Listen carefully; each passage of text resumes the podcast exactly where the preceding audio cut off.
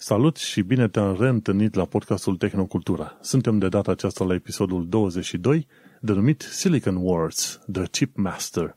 Subiectele principale sunt penuria de siliciu, placa video RTX 3060, jocuri PlayStation portate pe PC și Twitter Follows. Acest episod a fost înregistrat într-o zi de marți, în data de 2 martie 2021. Gazele tale sunt Vlad Bănică și Manel Cheța. Salut, Vlad! Salut! Te salut și eu. Până când uh, intrăm la subiectele de zi cu zi, nu uita să ne cauți pe iTunes, pe Podbean, pe YouTube și pe Reddit, unde pe Reddit câteodată mai las comentarii și statusuri unde invit pe oameni să povestească chestiunile sau eventual să sugereze subiecte de discuție.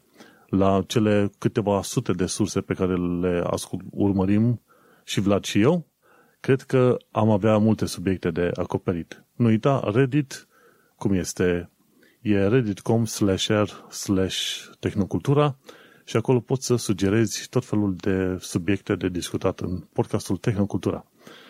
Și uite că acum putem intra în primele subiecte ale zilei. Avem suficient de multe, dar vedem dacă o să le parcurgem pe toate sau nu. Intrăm în primul subiect. Cred că am să încep eu puțin tel cu ZDNet, cu, cu articolul despre Mac. Și interesantă treabă, tu ești de obicei cel care aduce în discuție subiecte legate de Apple. Acum să eu sunt. Da, în m-am episodul ăsta eu. M-am obținut uh, chiar să nu aduc încă unul sau mai multe. Dar uh, să nu uităm că eu, de fapt, la muncă, în jobul meu de zi cu zi, lucrez pe laptop Mac. E MacBook Pro din 2019. Și cum în ultima săptămână am avut tot felul de probleme de conexiune pe Wi-Fi, am ținut neapărat să pun subiectul aici, pentru că sunt uh, câteodată Mac îți poate pica din motive neașteptate. și am pus acolo la surse de ce, de ce pică. Dar până ajungem la, la sursa respectivă, vreau să discutăm puțin tel despre articolul celor de la ZDNet, ci că prețurile la produsele vechi Mac vor scădea vertiginos în 2021. Și eu nu știam că chiar așa o să se întâmple. Dar au spus, băi, dat fiind că uh, noile produse M1 sunt atât de bune, au o performanță atât de mare și prețul este, să zicem, accesibil, uite-te că produsele celelalte vechi de 2, 3, 5, poate chiar 10 ani de zile, vor fi la prețuri mult, mult mai mici. Și aici întreabă tipul ăsta Robin Harris.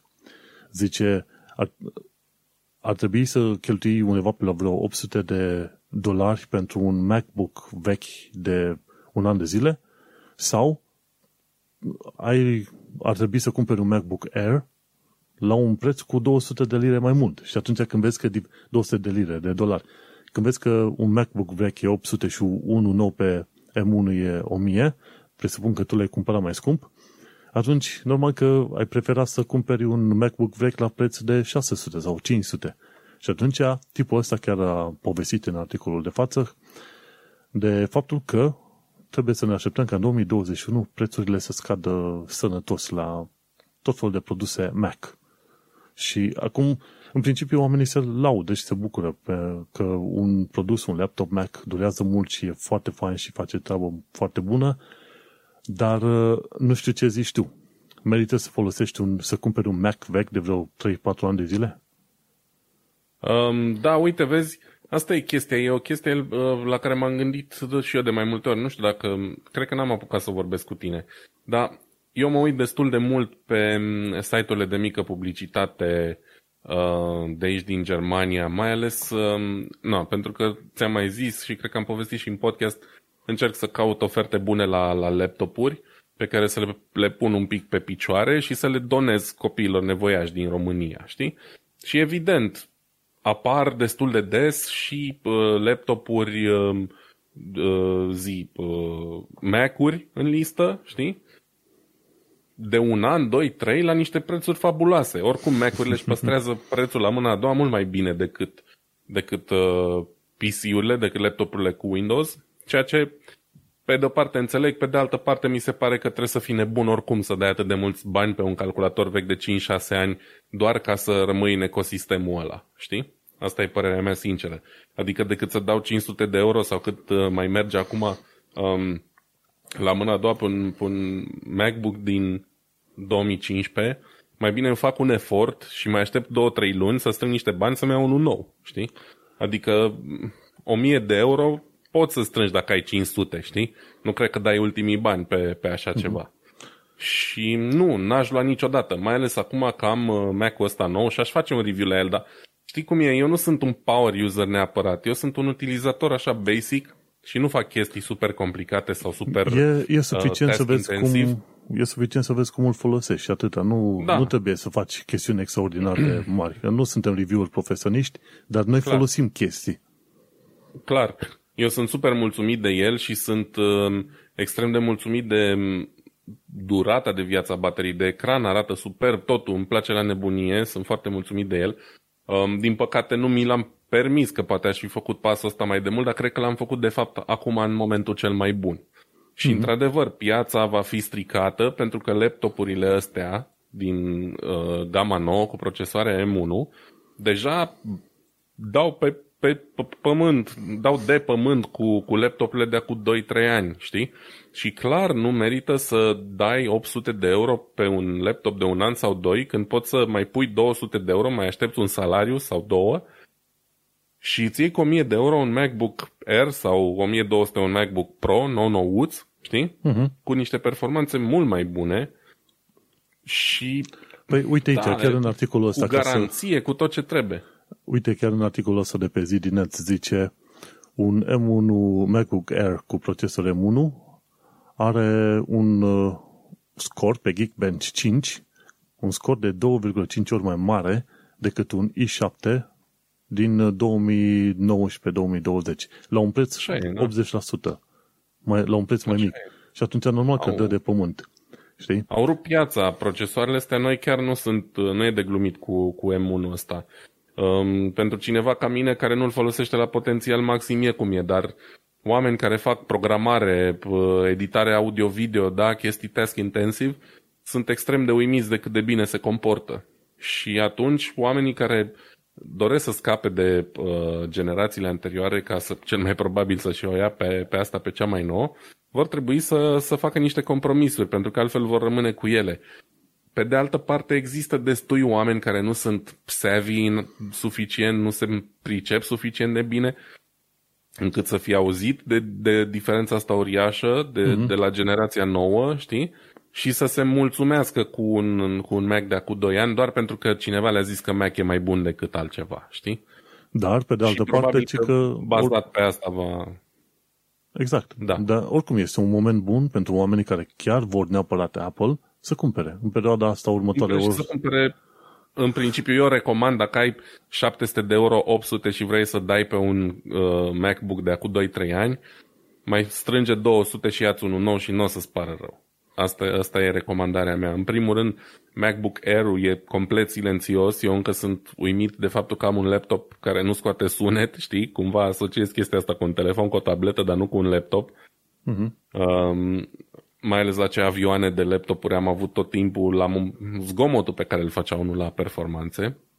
Și da, dacă nu trebuie neapărat un laptop cu 700 de euro, 8, îți iei un Mac mini care este excepțional și legi la ce monitor vrei tu și așa mai departe. Trebuie să fii foarte...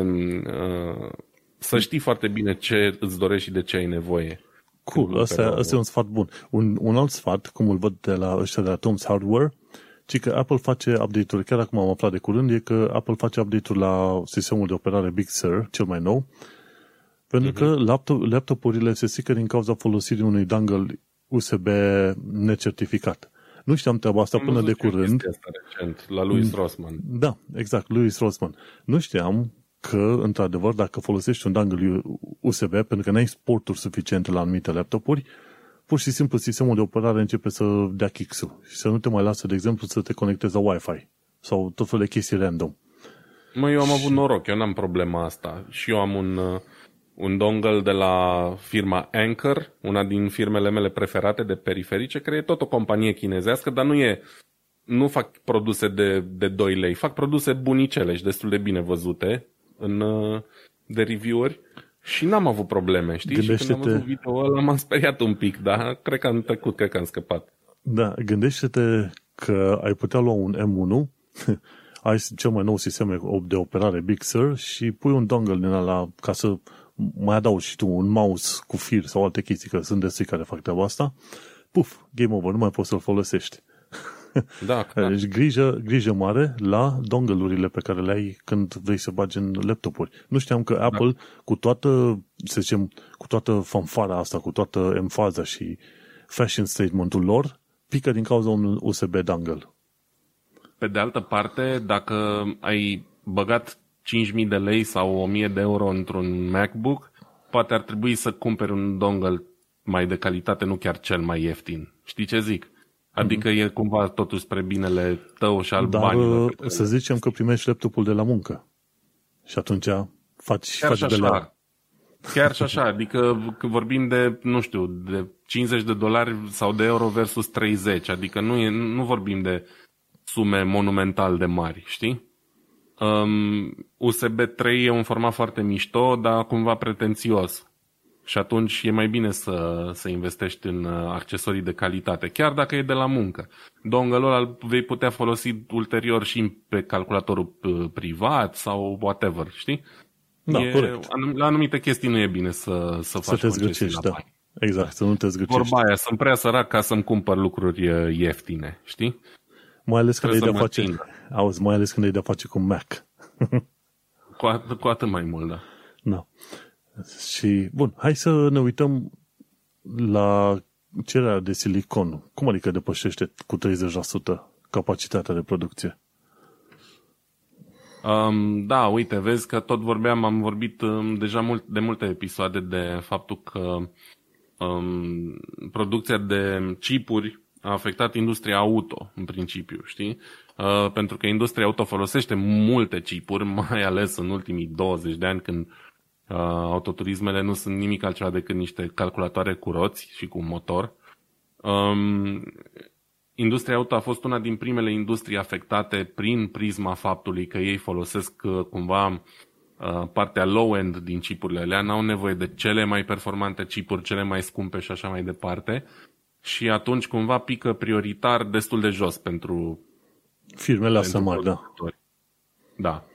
Uh, Dar uite că în curând s-ar putea să ne aștepte probleme ceva mai măricele, adică și pe alte planuri, pentru că articolul ăsta din Anantec uh, e un reportaj de fapt destul de, de complex și bine scris, um, spune că cererea de semiconductoare este cu 30% peste um, peste mm, supply, peste necesar, peste, nu peste necesar, scuze. Capacitatea de producție, da. Da, peste capacitatea lor de producție și la o creștere de peste 20% față de anul trecut.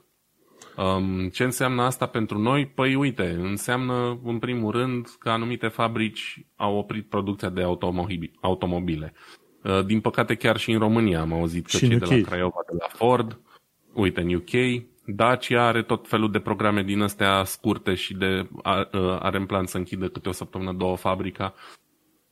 Asta ar fi primul, prima chestie care pe noi în România ne afectează cumva mult mai direct. Um, a doua chestie e că în curând, dacă lucrurile o țin tot așa, s-ar putea să, de fapt, deja vedem probleme cu stocurile de plăci video, de um, console și așa mai departe. Și cine știe unde s-ar putea duce uh, chestia asta mai departe. Și gândește-te că nu degeaba am pus eu Silicon Wars în titlu de Chipmaster. Zim și mie cine este Chipmaster. Chipmaster în momentul de față e compania taiwaneză TSMC. Ei au 56% din, din cota de piață globală, ceea ce este enorm. Dacă stai să te gândești, după cum am mai vorbit și episoadele trecute, inclusiv cu Dorin în episodul uh, trecut, pentru cine nu l-a ascultat, puneți urechea că Dorin e un tip mișto, care uh, vorbește foarte fain. Um, TSMC 5-6%, deci majoritate pe o piață super dinamică și super importantă. Dacă se întâmplă ceva cu compania aia, e nasol. Știi? Păi Uh, deja multe se întâmplă industrii ceva depind. cu compania aia. Da, mă, mă rog, acum e totuși cât de cât sub control. Uh, ei lucrează la full power, la fel ca și Samsung și UMC, care sunt uh, ceilalți uh, doi furnizori uh, mari de pe piață.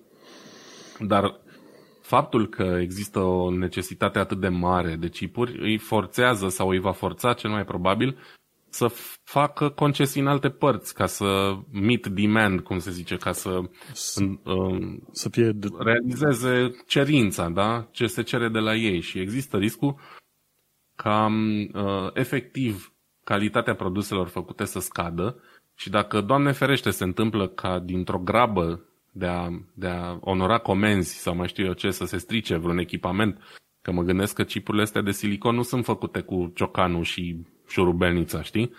Sunt echipamente super scumpe, super specializate pentru așa ceva. Dacă se strică și se întâmplă ceva mai nasol în lanțul ăsta de producție, atunci chiar putem avea o, o problemă, chiar, o problemă mare. Chiar ascultam la un podcast de curând unde discutau, cred că era în This Week in Google, cred că discutau la un moment dat de penuria asta de chipuri și de planul lui Biden în SUA de a duce tot felul de fabs, fabrici de procesoare, de chipuri. Și ziceau la un moment dat că chiar acum, chiar dacă Uniunea Europeană și SUA se bat cu pumul în piept că vor să creeze inițiative de chip initiative sau ce fac, processor initiative, chestii de genul ăsta, totuși vor dura câțiva ani de zile, 2, 3, 5 ani de zile până când într-adevăr vor fi în stare să suplimenteze efectiv necesarul de, de chipuri, de orice fel de chipuri. Uh-huh. Și atunci, dacă vedem că chestia asta continuă, ne putem aștepta la vreo, de acum încolo, la câțiva ani de zile în care să ne uităm la plăci video gen RTX 3080 pe care am vrea să o cumpărăm și să ne gândim la ea ca la un vis frumos. Și, da, clar. și se că problema nu e numai faptul că, ok, nu avem fabrici. Problema e că la un moment dat tu ai nevoie să ții cont de elementele naturii. Cum, cum a zis și Dorin, la un moment dat, în uh, Taiwan sau unde era în Thailanda, unde făceau hard discuri, au avut taifun, au avut inundație în fabrică și așa mai departe, n-au mai putut crea hard discuri.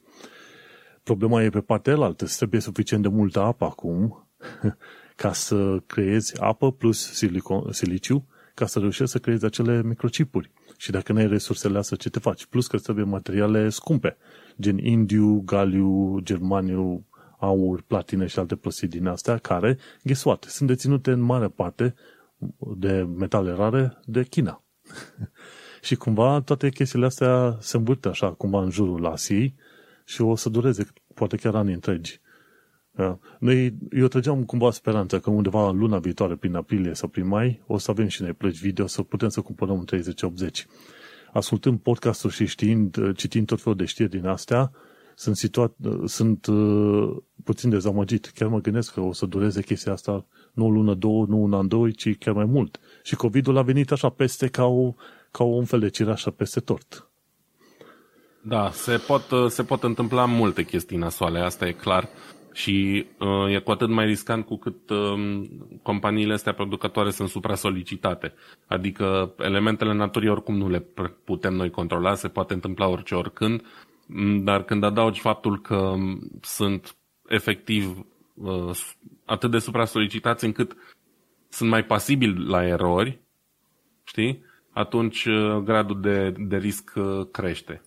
Uh, partea bună, ca să nu fim uh, doar negativiști, dacă aveți niște bani de investit, acum este momentul să investiți în orice fel de producători de chipuri, probabil vor crește, nu sunt uh, um, finanțiți, nu sunt broker, dar în principiu cam asta se întâmplă când unor companii le merge extrem de bine și când cererea e mai mare decât oferta. Valoarea acestor firme nu poate decât să crească. Da, da, știi cum e și acolo. Făcând o mică tangentă, o mică paranteză, degeaba cumpere acțiuni dacă, de exemplu, cel mai fain ar fi ca cele pe acele acțiuni să primești niște dividende, dar prea puține firme plătesc dividende.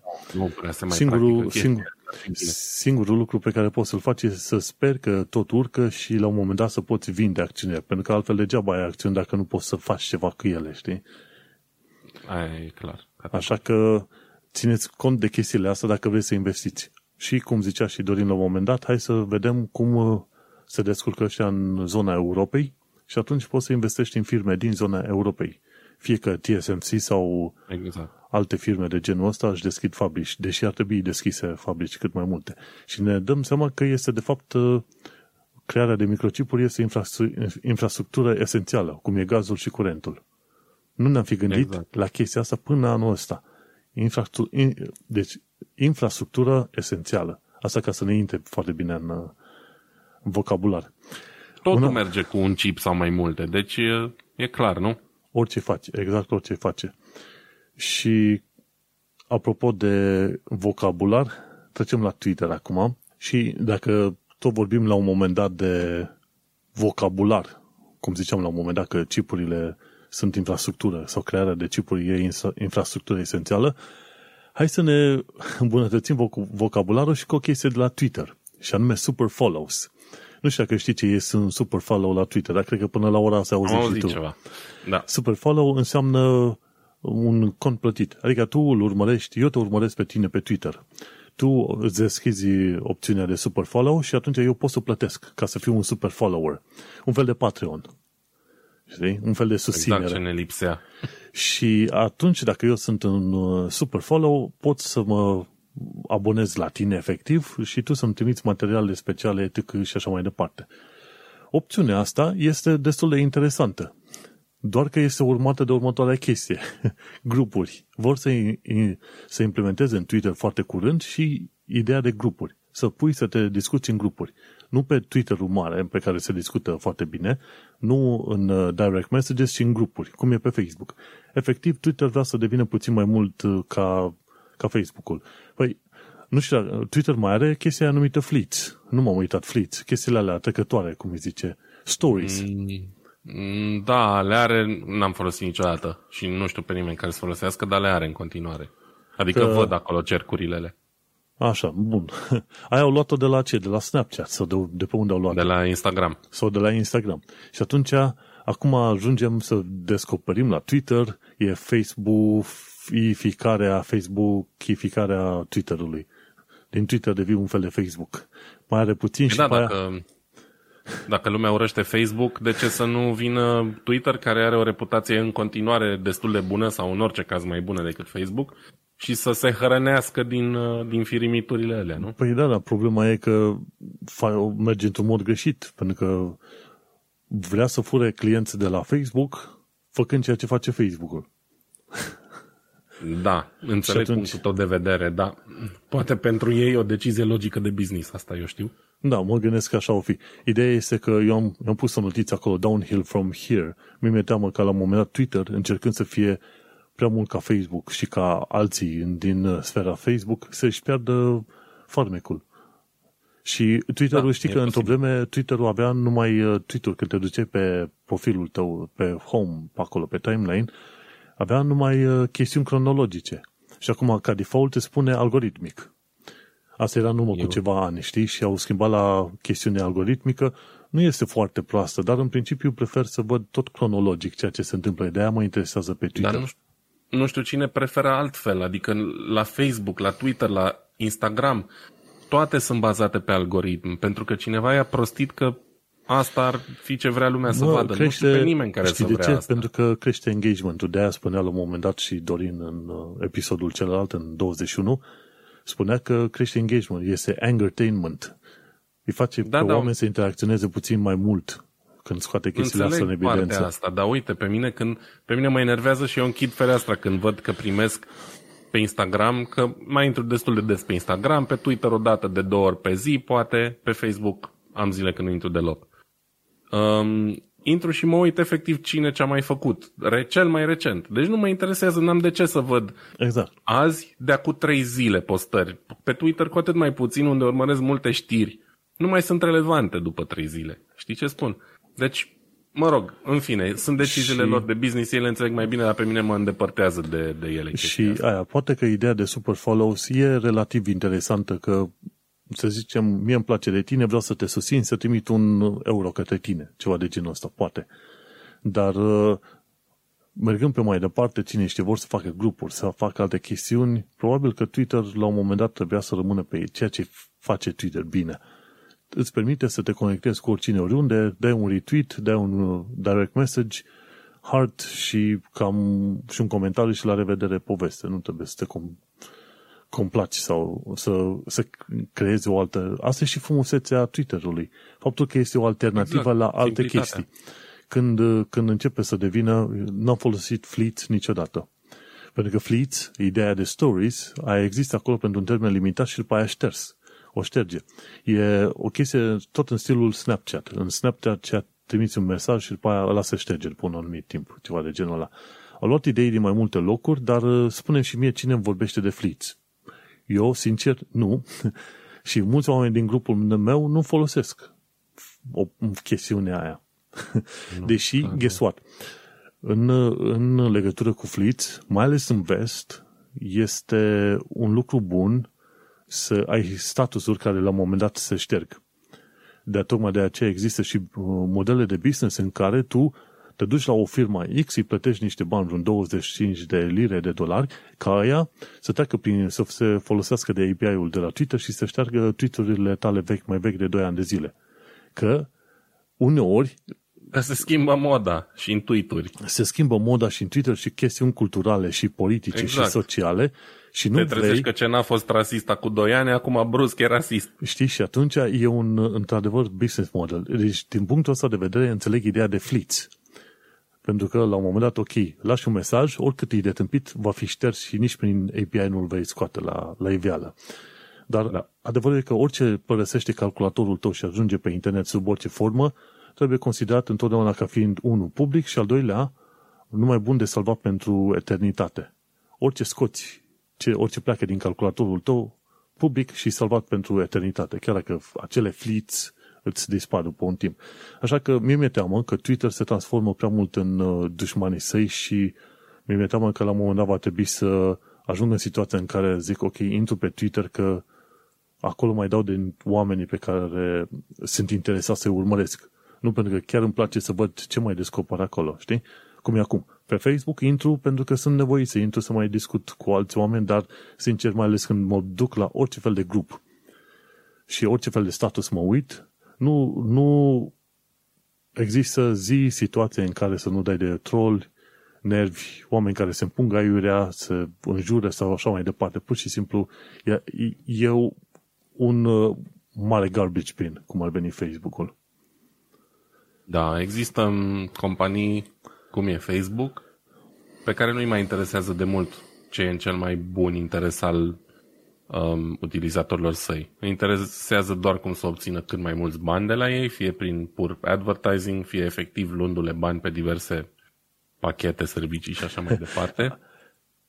și dacă Twitter se îndreaptă în direcția aia, e greșit pentru ei, dar din păcate într-o com- companie din asta condusă public, da, cu acționari și așa mai departe, singurul lucru pe care îl poți face cu adevărat, ca să-i ții pe aia mulțumiți, e să crești profiturile și atunci cum să crești profiturile făcându-te frate cu dracu.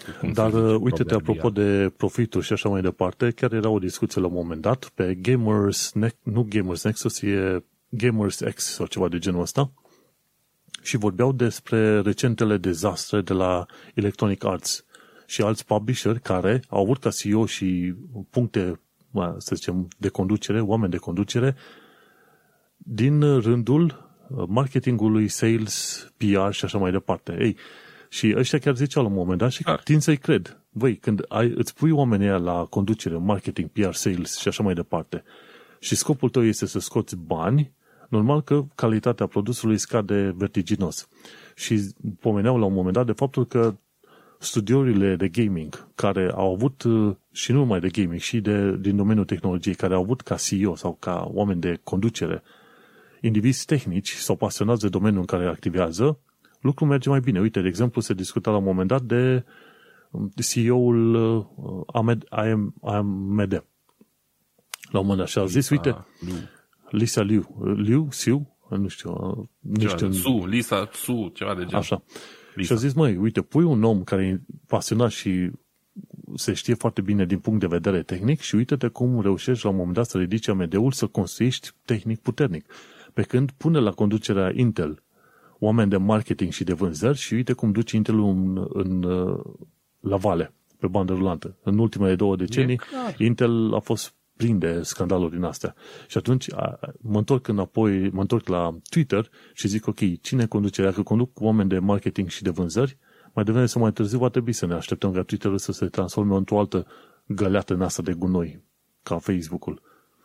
În loc să da, fie condus într-adevăr de oameni care într-adevăr sunt, să, să zicem, hotărâți și mari fani tehnologiei sau, ce știu, domeniului în care activează. În fine, ăsta a fost rolantul meu. Eu chiar sper ca Twitter-ul să mai rămână în forma actuală mult și bine, ceea ce nu se va întâmpla. Asta ne dorim toți, dar avem uh, exemplu Facebook, da, care a început dintr-o joacă a unor copii în dormitorul unei universități la uh, platforma care a, prin care s-au fraudat alegeri în lume, în Statele Unite, în România, poate chiar, nu mai mhm. știi? Așa că nu. Vreau să văd, uite, vreau o știre bună. Cum e asta de la Engadget, de la tine? Uh, de la Engadget, ai zis? Um, Nissan, nu? Da. Nissan care îmbunătățește performanțele uh, motoarelor cu combustie internă într-un fel mai puțin convențional, pentru că nu vorbim de mașini 100% cu motor cu ardere internă, ci de o platformă hibrid. Um, cei de la Engadget linkuiesc aici video celor de la Nissan, îl puteți găsi în articol, are 40 de minute și e un pic greu de urmărit pentru că tipa care traduce din japoneză vorbește foarte sacadat și e un pic enervant de urmărit, dar am trecut prin el, m-am uitat peste slide-urile alea și ideea e că au uh, adus câteva inovații motoarelor cu ardere internă. Nu o să le discut în mare detaliu pentru că nu știu câtă lume ar fi interesată de, de, de aspectele tehnice, dar de ce e importantă chestia asta? Pentru că s-a depășit bariera de, uh, care exista până acum de aproximativ 40% eficiență a motoarelor cu, cu ardere internă și Nissan a anunțat că au obținut peste 50% um, eficiență termică pentru următoarelor generații de um, sisteme hibride denumită e-Power. Um, în principiu, ce e de reținut aici pentru cei uh, pasionați de automobile, dar care poate nu știu uh, atât de detaliat aspectele astea, un motor cu combustie internă nu e foarte eficient. Um, benzina arsă, majoritatea acesteia se pierde sub o formă sau alta uh, în atmosferă. Fie că vorbim de căldură, care trebuie scoasă din motor, fie că vorbim de gaze de eșapament, aia este nimic altceva decât energie pierdută. Energia transformată efectiv în lucru mecanic care împinge mașina aia în față, după cum zice și articolul ăsta, până acum era undeva în jur de 40%. Deci vă dați seama, dintr-un litru de benzină, doar 400 de mililitri se duc efectiv la a propulsa mașina aia mai departe. Restul este efectiv deșeu, se pierde. Și mm, mașinile care, mai ales cele care uh, folosesc doar motoare termice pentru a se deplasa, în general erau prinse cam în, în bucla asta, că nu prea e de ales. Uh, motoarele cu combustie interne, după cum le zice și numele, exact asta fac. Fac niște arderi interne în camerele de combustie care automat, orice foc, orice explozie rezultă în căldură, în fum, în zgomot, da? Uh, deci orice altceva decât eficiență pentru mașina respectivă. Dar pentru că platforma asta hibridă cumva folosește motorul nu ca să învârtă roțile, ci strict ca să încarce bateria, că atunci când este nevoie de, de încărcarea asta, au reușit cumva să păstreze sau reușesc să păstreze motorul um, pentru o perioadă mai lungă de timp în zona de eficiență termică maximă. Pentru că un motor normal se turează de la zero, îl pornești trece, se turează când schimbi vitezele, când se oprește la semafor, scade turația și așa mai departe, da? Fluctuează foarte mult în funcționarea lui. Și atunci rămâne puțină vreme în zona de eficiență termică maximă. Pe când motorul ăsta Uh, pentru că se poate învârti la o turație constantă doar atunci când e nevoie de el să încarce bateria, turația aia a fost reglată în așa fel încât motorul ăsta să fie în perioada aia la eficiența asta maximă.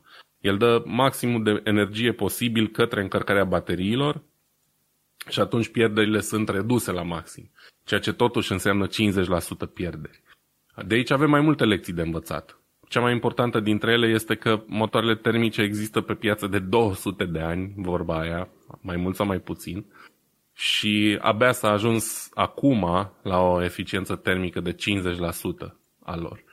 Deci nu este cea mai eficientă uh, formă de transport. Prin comparație, mașinile electrice sunt mult mai eficiente pentru că produc mult mai puțină căldură, nu produc gaze de eșapament și atunci mult mai multă din energia aia se duce efectiv către, către motoare, către mișcare.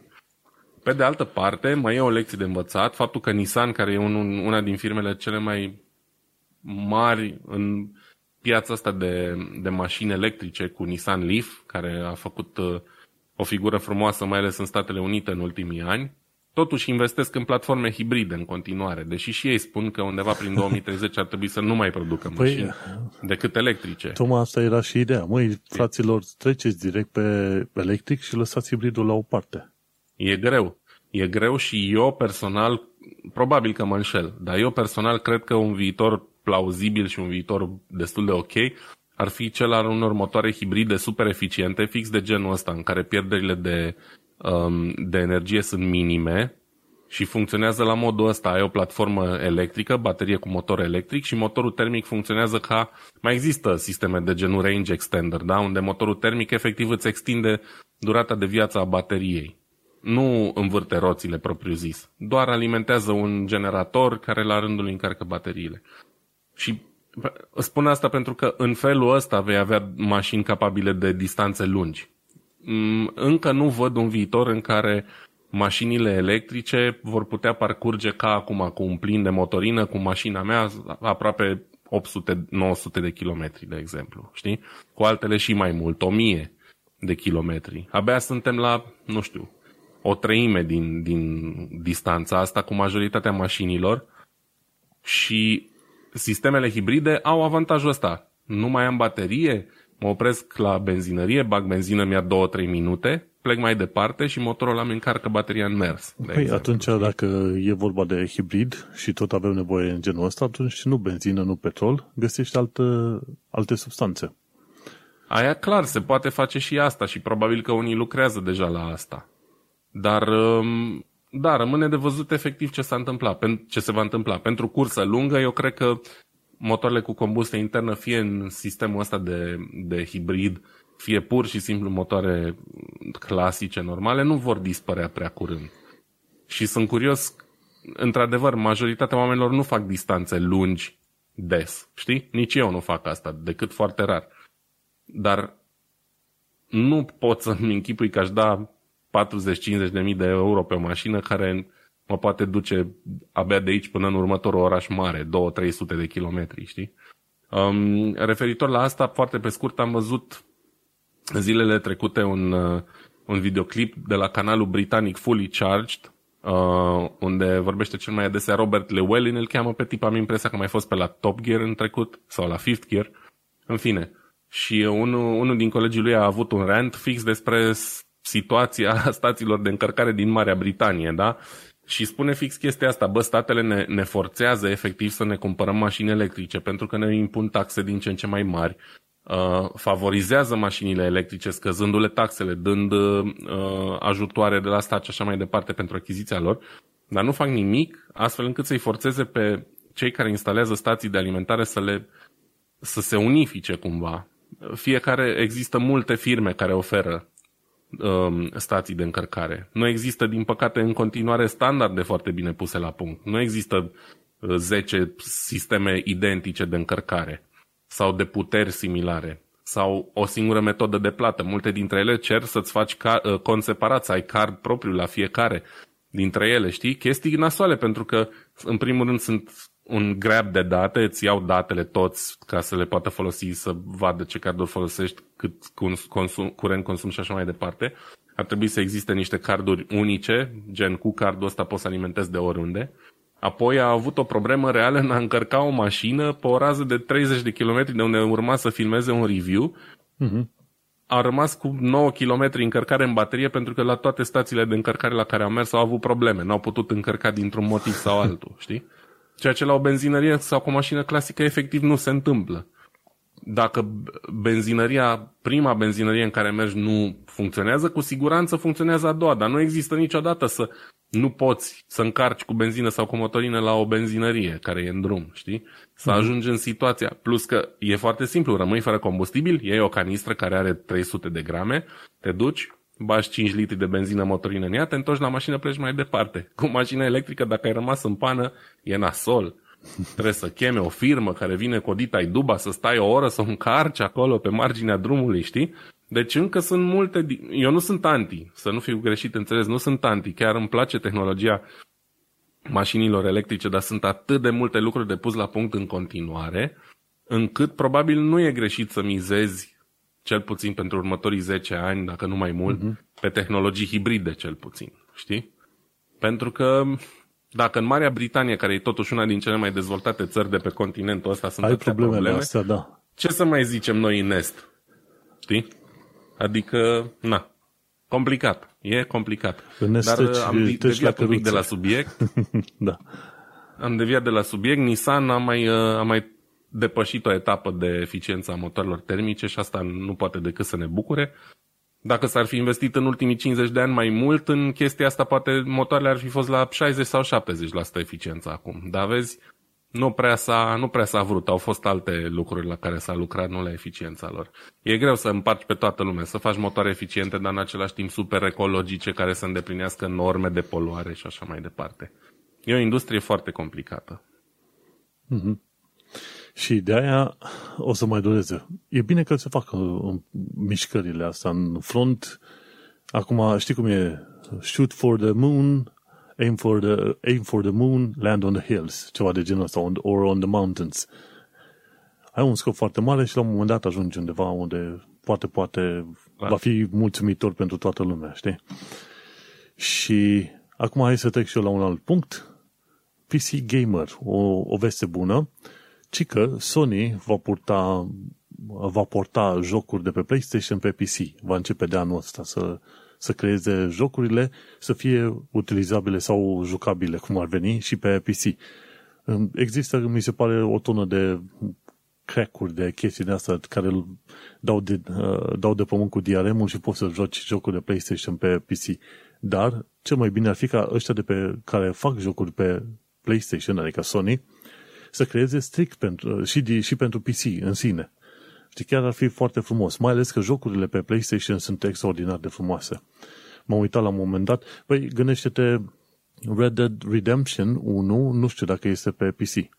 Știu parcă 2 Nu, nu, doar pe PlayStation 2, nu, 3, pe 3. Știi, și Red uite, când, când au făcut Red Dead Redemption 2, toată lumea stătea cu sufletul la gură să vadă când apare varianta de PC jocul este fain. Nu știu dacă l-ai jucat uh, Red Dead Redemption 2. Am este două. genial. Da, îl am în continuare pe PlayStation. Grafica extraordinar de bună, istoria foarte bine construită pe acolo, tascurile pe care le-ai de făcut și totul este atât de bine făcut încât uh, zici, domnule, eu aș vrea să stau în jocul ăsta până mă plictisesc. Harta este enormă și tot ceea ce faci, normal că ai vrea să vezi Bineînțeles că ăștia de la Sony vreau să-i aducă pe oameni pe platformă, că asta înseamnă să ai și partea de software și hardware. Ai jocul, ai și ai jocul video, ai și platformă pe care să joci. Numai că de curând, cei de la PC Gamer chiar au notat chestia asta, de curând CEO-ul Jim Ryan a recunoscut într-un interviu cu cei de la GQ faptul că landscape-ul asta de gaming se schimbă și că, până la urmă, lumea asta de PC gamer este chiar bună până la urmă, știi? Adică vor să facă să se extindă cumva, să-și extindă paleta de clienți, nu numai la user de PlayStation, ci și la user de calculatoare. Ceea ce este un, un lucru bun și adică să o facă într-un mod mai consistent, nu cum am făcut numai cu asta cum îi zice, cu Red Dead Redemption 2, ci să facă cu cât mai multe jocuri. Și cu Horizon Zero Dawn au făcut-o până la urmă. Greu, dar au făcut-o și mai e și Detroit, um, cum se numește? Detroit something, something human. Become da, human. Become așa. human, da. Și am înțeles că vor să porteze God of War și The Last of Us. Adică toată lumea speră la God mm-hmm. of mhm. War și The Last of Us. Am văzut... Niște uh, jocuri excelente. Am văzut la, la fel prezentare și toate cele. Mă, ce fac ăștia pe la, la Sony este un lucru extraordinar nu e, e mult deasupra celor de la EA, de exemplu. Ok, EA are și chestii faine, dar uh, vezi că se pune suflet în ăla și în The Last of Us. Am văzut uh, câteva secvențe bune din Last of Us, prima parte și a, și a doua. Măi, eu chiar aș vrea să joc jocurile astea. Sunt extraordinar de bine făcute și grafica la fel și, bineînțeles, și istoria din spatele lor. Și bine... Last of Us l-am jucat, doi încă nu. Din păcate a fost primit cu review-uri mai puțin pozitive, dar nu, nu cred că e un joc rău.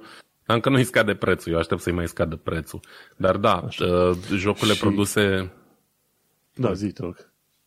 Nu, asta vreau să zic că jocurile produse efectiv de Sony sunt de cele mai multe ori opere de artă. Eu, ăsta e un, unul din motivele pentru care am insistat să-mi cumpăr uh, console PlayStation în ultimii 5-6 ani. Am avut PlayStation 3, acum am PlayStation 4, pur și simplu pentru că jocurile exclusive de la Sony sunt incredibile. Uncharted, se, toată seria Uncharted. Exact, de aia vreau să zic, uh, zic, abia aștept să joc Uncharted. La, nu știu dacă știți de e un canal pe YouTube, i-am uitat numele, care face filme, un fel de film artistic din tot, din tot gameplay-ul. Da, Am văzut Uncharted. Uncharted este genial. Cât filmul durează, cum a fost făcut de tipul ăsta, durează undeva între 4 și 6 ore. Dar te uiți, e, e atât de bine făcut ele. și grafică Tocmai foarte asta faină. ele, că povestea se leagă atât de bine încât te simți efectiv parte din, din ea. Nu e nimic ne la locul lui cumva, știi? Curge. Toată acțiunea, povestea curge fain și ești parte din ea, știi? Efectiv, povești foarte bine scrise, lăsând la o parte grafica bună, etc. Poveștile în sine sunt foarte bine scrise și asta e, pentru mine cel puțin, ca fan de jocuri de genul ăsta de aventură, acțiune, e mai important decât multe aspecte. Da, și așa că eu abia aștept să pot să mă pot duce pe instantgaming.com, de acolo mi au jocurile la reducere și să pot lua God of War, The Last of Us și, bineînțeles, Uncharted a ajuns la, la cât? La Uncharted Merit. 4 deja. Uh, ceva de genul, Sau da. 5, de Lost Legacy, ceva de genul ăsta. Deci le vreau pe toate astea pentru că sunt, sunt într-adevăr extraordinar de faine. Eu mă bucur și că... cele de, de PlayStation 3 au fost la vremea lor revoluționare și au fost unele dintre puținele jocuri care au putut să um, profite la maxim de procesorul Cell, cel complicat de pe PlayStation 3, care era un procesor multicore cumva înainte de vremea lui și mulți uh, au preferat uh, să, să folosească calea ușoară și să porteze jocurile de pe Xbox pe PlayStation, ceea ce înseamnă că nu au arătat niciodată la fel de bine ca pe Xbox, dar Uncharted-urile, primele trei, care au ieșit pe PlayStation 3, au fost special create, croite pe procesorul ăla și arată excepțional. Așa că, asta zic, pe mine m-a bucurat știrea asta. Nu e o noutate că Sony portează jocul de pe PlayStation, dar se pare că sunt ceva mai hotărâți anul ăsta. Așa că ne putem Cred uita la vreo 6-7 jocuri să fie mutate. Cred că le-a mers bine cu Horizon și cu Detroit Become Human și probabil că s-au prins că uh, e loc de făcut mai mulți bani dacă le portează și pe PC decât dacă le țin exclusive pentru PlayStation. Exact, pentru că ideea lor era, ok, facem jocurile numai pentru PlayStation ca să ducem, să obligăm oamenii să cumpere PlayStation. Dar care este faza? Nici dacă vrei nu poți să cumperi, în primul rând. Hai să zicem acum, dar în principiu oamenii se cam împart în două grupe destul de distincte când e vorba de gaming. PC gaming și console. Sau console, pardon mai rar, o să vezi, mai rar o să vezi pe cineva care e ca mine. Eu sunt PC gamer, nu-mi place să stau la consolă, să stau departe. Eu vreau să fiu aproape de monitor, la un metru distanță, să fiu pe aici și cu căștile în direct și așa mai departe. Nu vreau ideea de consolă și să trebuiască să mă mut de la calculatorul meu să mă duc la televizor să joc acolo, deja eu urăsc ideea aia. Și atunci... La mine depinde ce, ce fel de joc joc. A, poate să fie cel mai bun joc, eu nu mă duc pe consolă. Înțelegi? Și atunci ăștia și-au dat seama, măi, sunt o parte din oameni care oricum nu vin la, la platforma noastră, la PlayStation, măcar să le dăm jocurile și câștigăm un ban în plus. Ei. Da, normal, normal. E win-win până la urmă, știi? Așa adică zic chiar, chiar îmi pare rău de oamenii care nu și-au luat niciodată PlayStation um, pentru că au ratat niște jocuri senzaționale. Chiar au ratat niște jocuri foarte, foarte bune.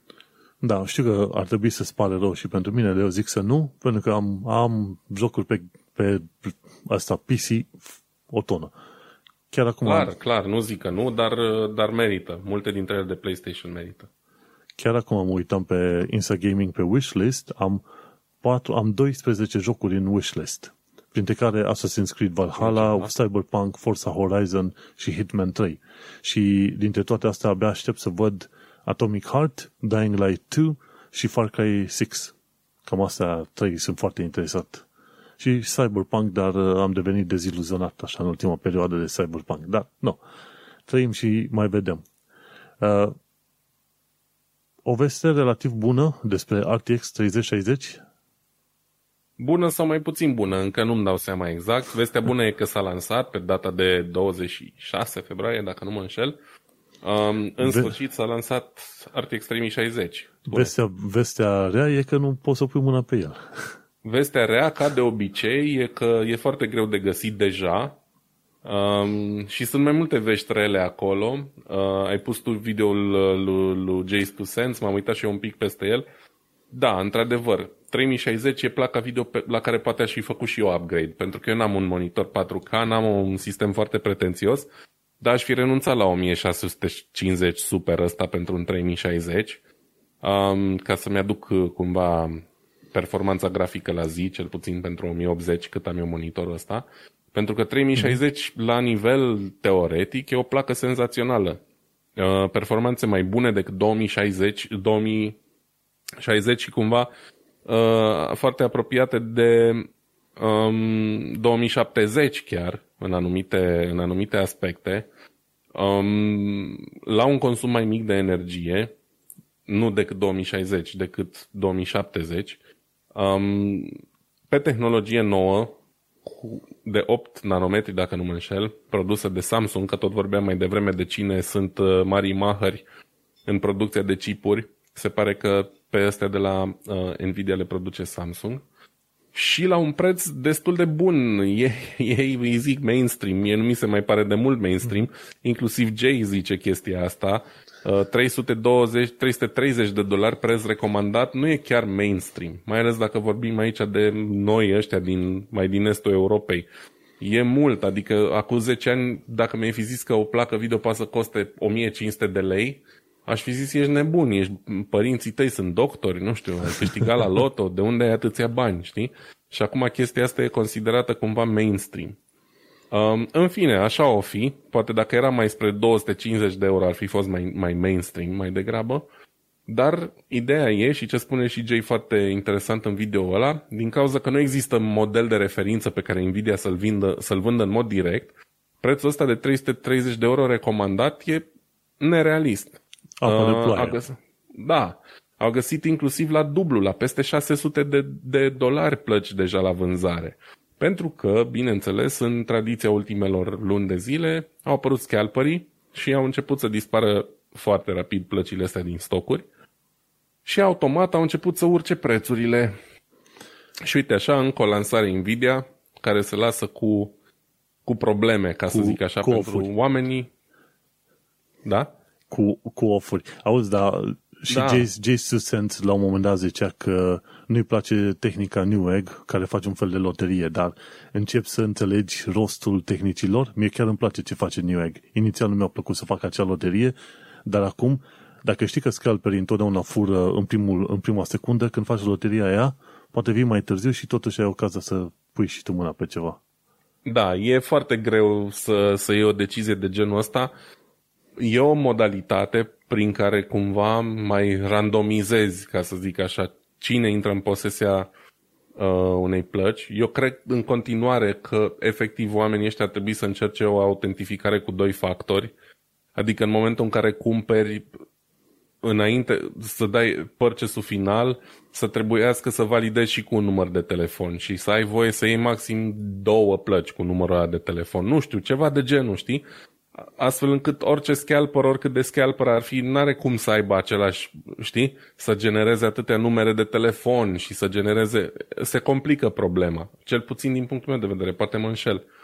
Dar, știi, e greu și să cere act de identitate fiecărui om care vrea să cumpere, dar până la urmă acolo se va ajunge, știi?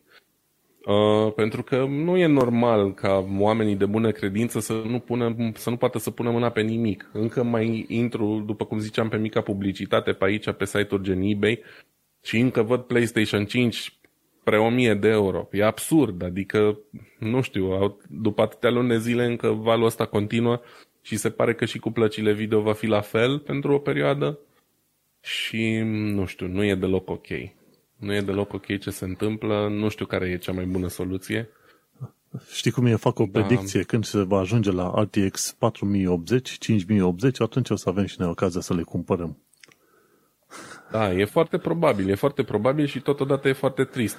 Și se pare că iarăși spike-ul ăsta de, uh, de valoare al Ethereum din urmă cu câteva săptămâni um, trage după sine chestia asta cu scalping-ul, deși cei de la Nvidia au anunțat, după cum am mai menționat în episodul trecut sau cu două episoade, că plăcile video 3060 au un mecanism care scade la jumătate performanța lor nativă în momentul în care detectează că sunt folosite pentru minat uh-huh. Ethereum. Încă nu se știe cât de ușor va fi de trecut peste limitarea asta. Ei, bancuri că reușesc. Să știi că vor fi sparte. Sigura, dacă e vorba doar de o chestie la nivel de driver, cu siguranță și se va întâmpla foarte rapid. Mai complicat ar fi fost dacă era implementată la nivel hardware chestia asta, dar la nivel de driver cred că e foarte simplu de, de hackuit.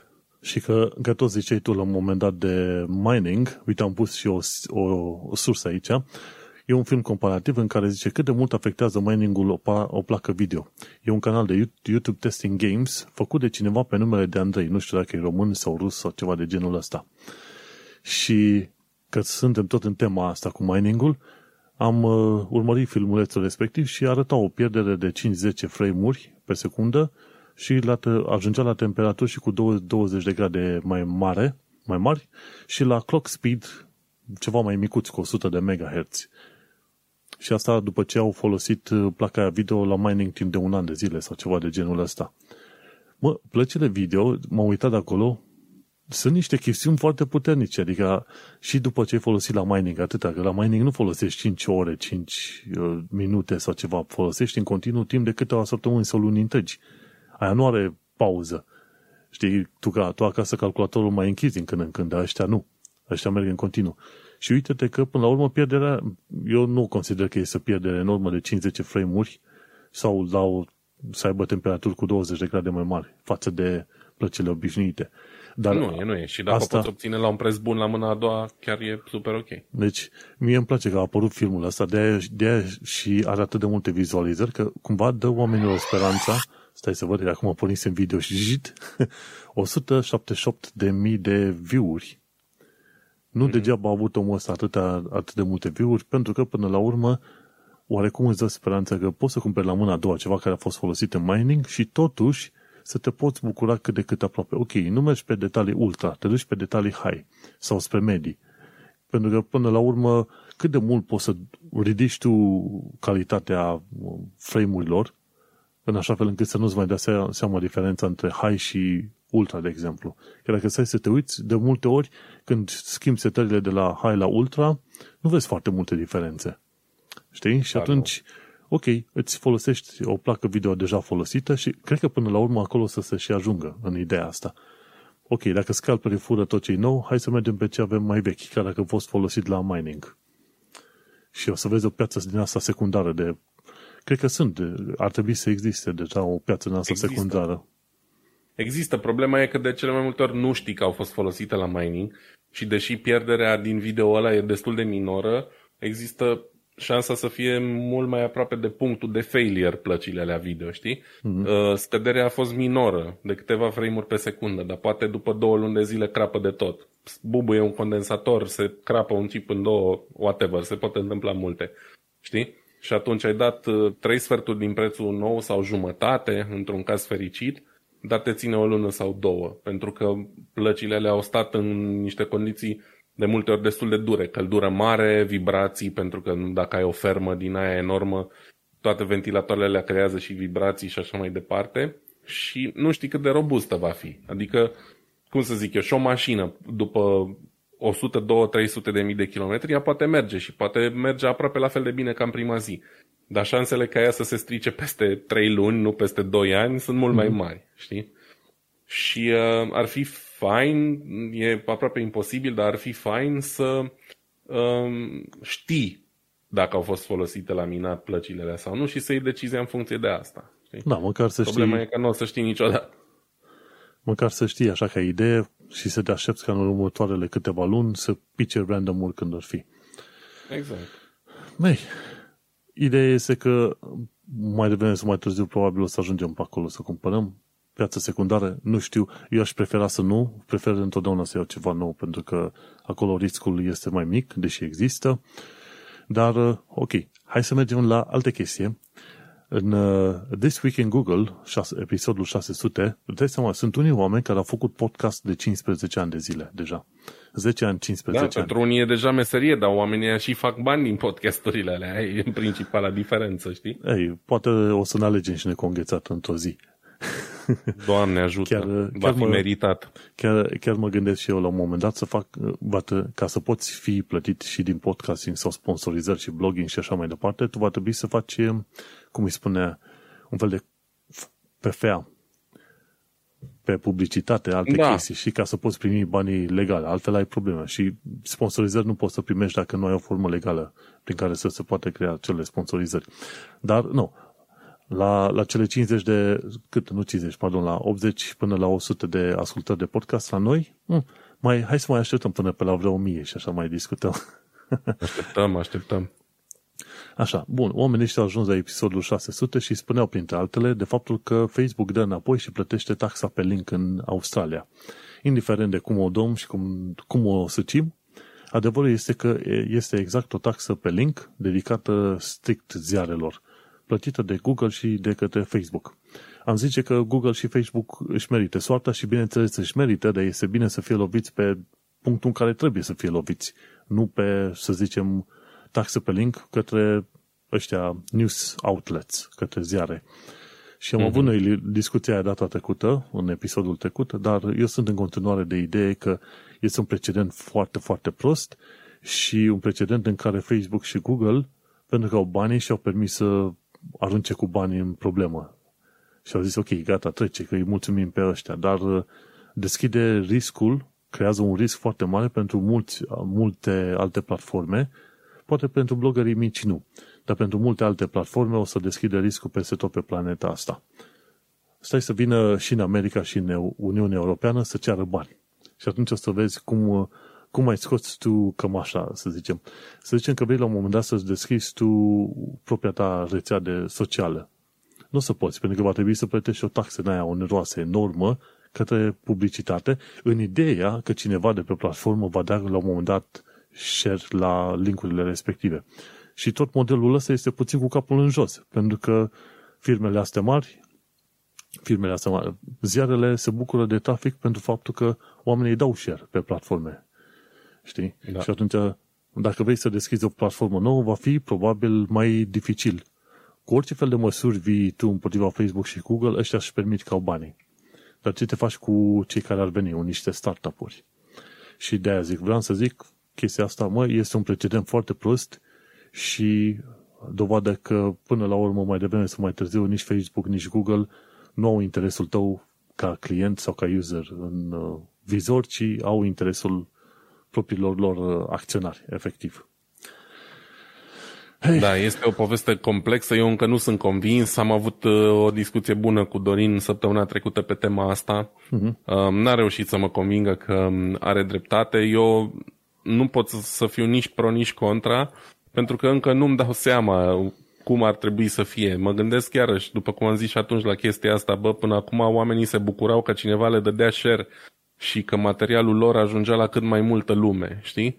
Și acum brusc vor bani pentru că dându-li se share, cumva ar fi îndreptățiți la o parte din banii aia. Mm, nu știu, mi se pare nu. complicat. Este... Dacă am fi început cu niște independențe, aș fi înțeles, dar în momentul în care fac chestia asta niște giga trusturi de presă, e, nu știu, mi se pare foarte... Eu aș fi vrut să văd ca banii aia să se ducă, dacă tot se plătește un fel de taxe de jurnalism, atunci să fie efectiv creată ca un fel de taxă de jurnalist și să se plătească, să se trimită banii aia la universități. Să susții, susții tot felul de da. proiecte jurnalistice în genere, nu un grup limitat de entități private. Și aici a greșit enorm de mult toată, toată ecuația asta este greșită enorm de mult. Hai să, da, mergem la, complicat. hai să mergem la o altă chestie greșită și anume faptul că LastPass are șapte trackere cei de la The Register au scris la un moment dat că, ok, ai alte uh, password, password manager, cum e, de exemplu, One Password sau KeyPass, care n-au uh-huh. trackere și LastPass se pare că în ultima perioadă a fost descoperit că are șapte trackere diferite.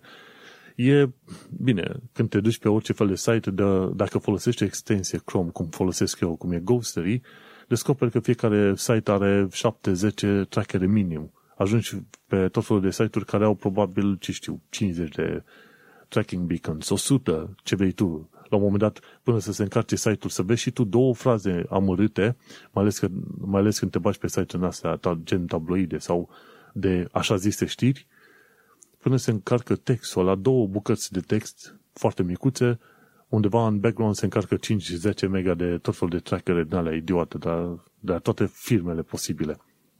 Uh-huh. Și uite-te că LastPass, care teoretic ar fi trebuit să aibă grijă de, să zicem, intimitatea oamenilor, a fost descoperit că are vreo șapte asemenea, cum îi zice, trackere. Și care de la Google, ok, mai înțelegi, are de la Apps Flyer, Mixpanel și de la Segment.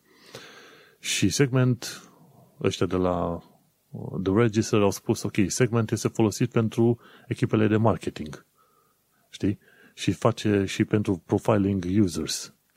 Și mai ales că atunci când cuplezi chestia asta de la LastPass cu faptul că LastPass îți dă voie să folosești password manager pe, doar pe mobil sau pe desktop, au băgat o, o regulă nouă de curând, îți dai seama că, că oamenii la un moment dat au început să se uite ceva mai atent. Ok, ne convine sau nu ne mai convine?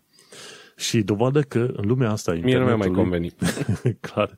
Dovadă că în lumea asta a internetului, în care trăim și în care probabil dintotdeauna am trăit, dar nu ne-a fost clar, orice fel de lucru gratuit, mai devreme sau mai târziu va trebui să scoată bani într-un fel și va impune niște limitări.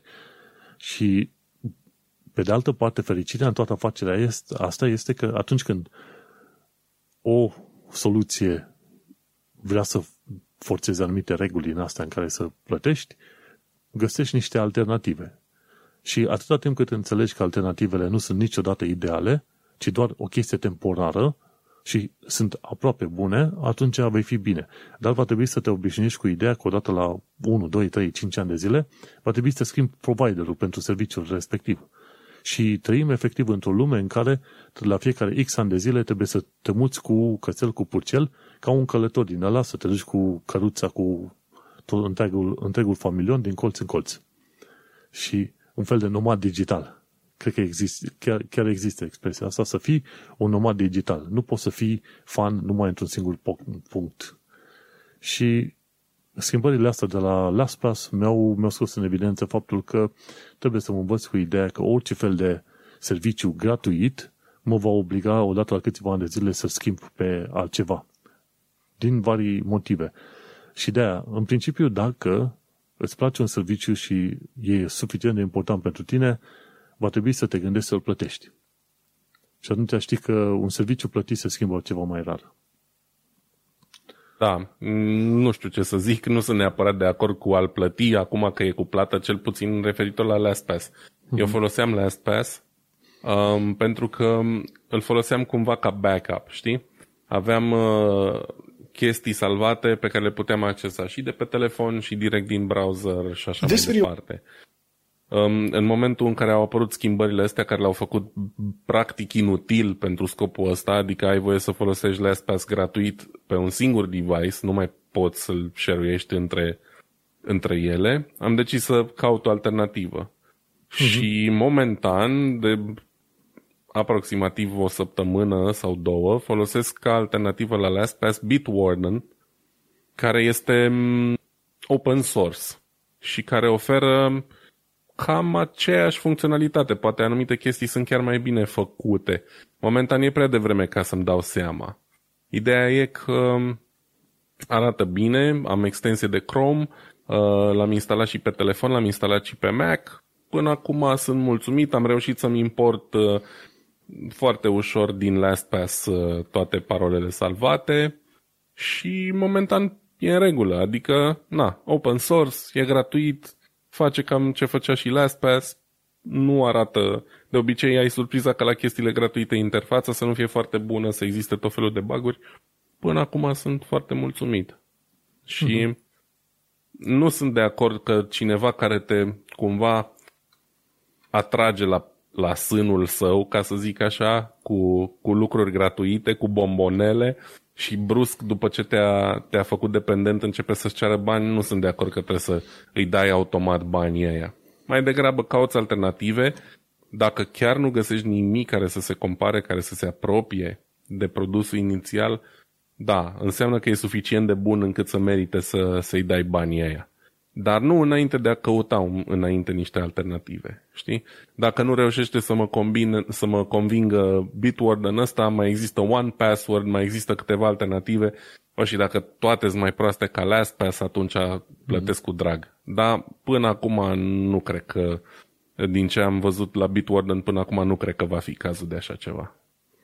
Oricum, dacă stai să te uiți la tot felul de soluții din astea, gen open source, fac foarte multă treabă, dar sunt situații în care trebuie să faci un extra setup și nu sunt întotdeauna foarte, să zicem, prietenoase cu userul. Așa e, da. Ele sunt da, direcționate pe funcționalitate, okay. știi? Pentru că, gândește-te, tot ce înseamnă open source e făcut de cineva care este fan unui domeniu și lucrează și face de, de drag.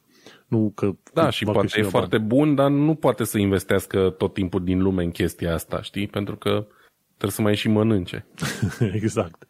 Da. Apropo de mâncat, uite, TechAlter a făcut un, un video nou și unde a vorbit despre GDPR, sau de fapt unde a greșit GDPR. Și ce am mâncat GDPR-ul nostru în ultimii trei ani de zile. Mie mi-a plăcut că el a făcut review-ul ăsta pentru că n-am auzit de, să zicem, un review la GDPR după atâția ani de zile, știi? A fost uh, cazul foarte mare. E bine că s-a, s-a implementat, că chiar la finalul videoului el spune, există o singură lege, trebuie să faci rapoarte pentru datele atunci când au fost furate, uh, te obligă să fii mai transparent și, bineînțeles, poți să downloadezi și să ștergi datele. Dar, pe de altă parte, el a spus că uh, problema este că legea nu este foarte clară, aplicările în țările Uniunii Europene nu sunt întotdeauna uniforme și, bineînțeles, apar acele cookies și reguli de cookies în care, să zicem, uh, pe care ai învățat să le ignori instant. Așa cum, le, cum ignori reclamele obișnuite, ignori și ele. Până la urmă, e avertismentele care apar întotdeauna nu mai sunt avertismente. Sunt doar parte din ecosistem, din uh, subiect. Și el a vorbit o chestie foarte interesată numită de legitimate interest. Și asta înseamnă în întregul cod al legii uh, GDPR spune că legitimate interest înseamnă poți să ai anumite cookie-uri dacă cookie-urile respective sunt în interesul tău legitim. Și foarte mulți oameni la tot felul de website-uri, inclusiv TechCrunch, care au, ce știu, 70 de cookie-uri diferite, zic, ok, este în interesul nostru legitim să avem următoarele cookie-uri de la tot felul de firme de marketing. Și pentru că există acele loopholes, zic, ok, GDPR-ul e fain că a adus o singură lege, transparență și poți să-ți downloadezi data, dar pe de altă parte a oferit niște portițe și într-un fel a legitimizat, efectiv a legitimizat, uh, să zicem, uh, tracking-ul tău pe internet. Dacă înainte oamenii se scandalizau că erau prea multe, acum zice, ok, e legitimate interest, suntem acoperiți de lege. Uh, când ai timp, 20 de minute e filmulețul ăsta, Tech Altar, este foarte fain și vorbește așa în genere de unde a greșit uh, GDPR-ul. În principiu e bun. În principiu e bun, dar uh, aplicarea, știi cum e, teoria e bună, aplicarea puțin mai dificilă. Uh, fără să intru acum în detalii, în principiu e bun, dar eu îl văd aplicat aici în Germania și mi se pare că GDPR-ul este un motiv foarte, foarte bun pentru unii, mai ales pentru autorități, să se ascundă în spatele lui cu, cu diferite chestii. Vrei să afli ceva? Uh, despre o chestie care ar putea fi de interesul tău, GDPR, nu putem. Am uh, auzit chiar anul trecut o poveste de la un coleg de muncă care pare aproape incredibilă, dar s-a întâmplat. A fost la poștă să trimită ceva, uh, poștărița i-a cerut un document, um, i-a dat un document, pardon, pentru completat și semnat, l-a completat și l-a semnat și a cerut o copie mm-hmm. cu datele lui și semnătura lui și i s-a zis, na, nu se poate din cauza GDPR. păi stai așa, cum adică nu poți din cauza GDPR? Că eu tocmai mi-am scris cu mânuța mea uh-huh. datele acolo și am semnat și tu acum folosești GDPR împotriva mea ca să nu-mi dai o copie? Uh-huh. Înțelegi? De să ajungi la niște situații de genul ăsta super absurde și super tâmpite și ar mai fi multe exemple, dar nu păi are știu, rost să intru știu acum și în din România un exemplu. De exemplu, în Brașov e Maurer Imobiliare, dezvoltator și tot i-am cerut de atâtea ori, măi, creați un newsletter, băgați pe oameni în lista aia de newsletter și trimiteți un newsletter din când în când să informați când ați terminat lucrările, dacă sunt probleme sau ceva. Și a spus, din cauza GDPR nu putem strânge e mail Hai nu zău. Dacă eu îmi spun nu că știu da, cum să o facă, că Nu alții vor. cum strâng și trimit newsletter. Ei, Pur și simplu nu vor. Nu vor și se ascunde, știi? Și ăsta e un boogeyman în ultima perioadă, GDPR-ul ăsta. GDPR nu pot, Da. GDPR nu vreau. Și cred că ăsta e punctul în care a pierdut uh, GDPR-ul din importanță și atunci e bine că tipul ăsta de atec altora chiar a făcut filmulețul ăsta. Uh, hai să continuăm. Următoarea chestie, Eden T, pe contul lui de Twitter, a dat share la un moment dat un articol scris de el, ci că cum poți să descoperi deținătorul original al unui cont de Twitter furat. Și adevărul e că se întâmplă treaba asta destul de des. Contul de Twitter ajung să fie hăcuite, numele este schimbat, dar ce este important în toată afacerea asta este că există un ID, un user ID. Tu chiar dacă schimbi numele în altceva, user ID-ul ăla rămâne la fel. E un număr lung de vreo 8 cifre, ceva de genul ăsta, ăla rămâne la fel. Și dacă știi ceva magie în- cu, Twitter, cu API-ul de la Twitter, la un moment dat poți să-ți dai seama unde a fost pomenit cineva cu userul respectiv și pe ce nume. Și aflând numele, bineînțeles, poți să te duci să cauți pe alte surse pe internet.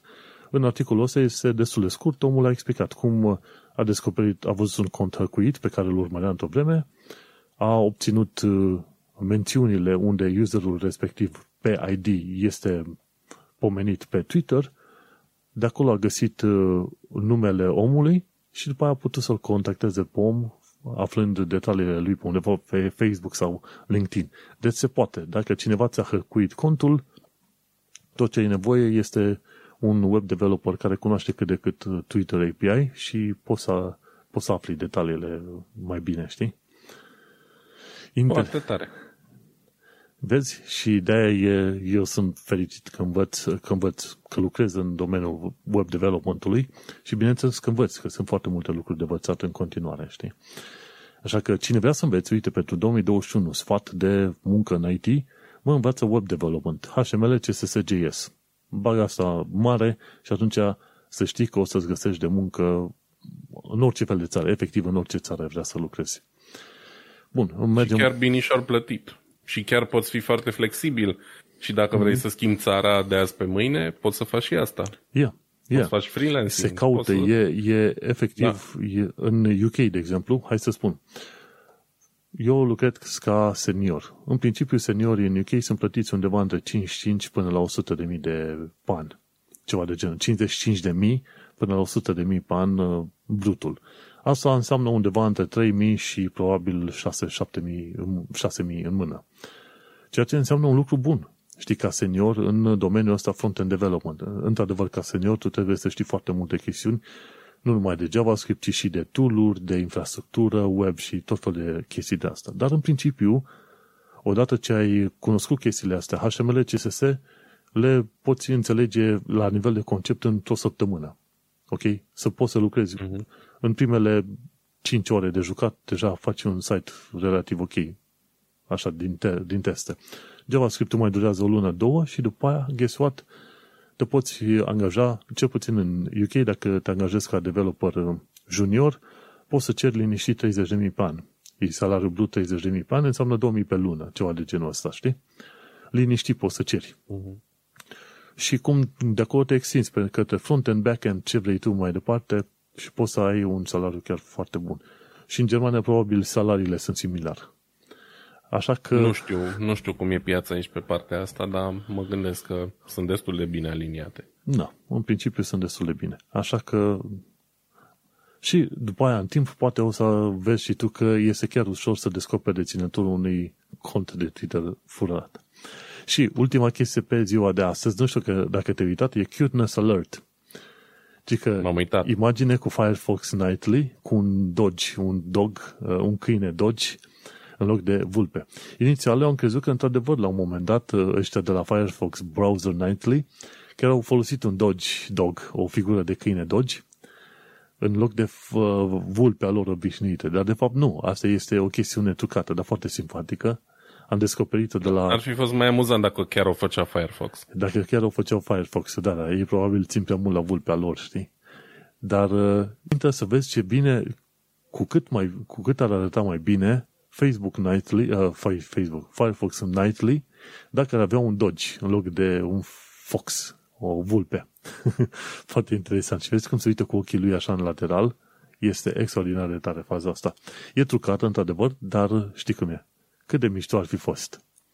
Cred că poți să faci mm. totul mai bine cu, cu un Dodge, cu uh, câini din ăștia mai micuți, cum se mai numesc, uh, am pierdut sau cu pisici. Chestiile astea funcționează întotdeauna.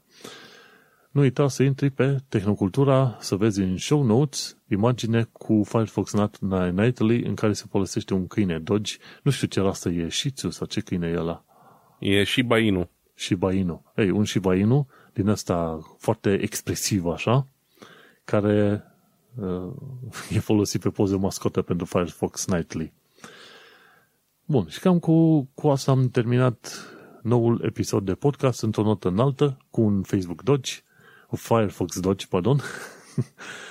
și acum, la final, extras, cum avem noi în secțiunea noastră, shameless plug, Vlad.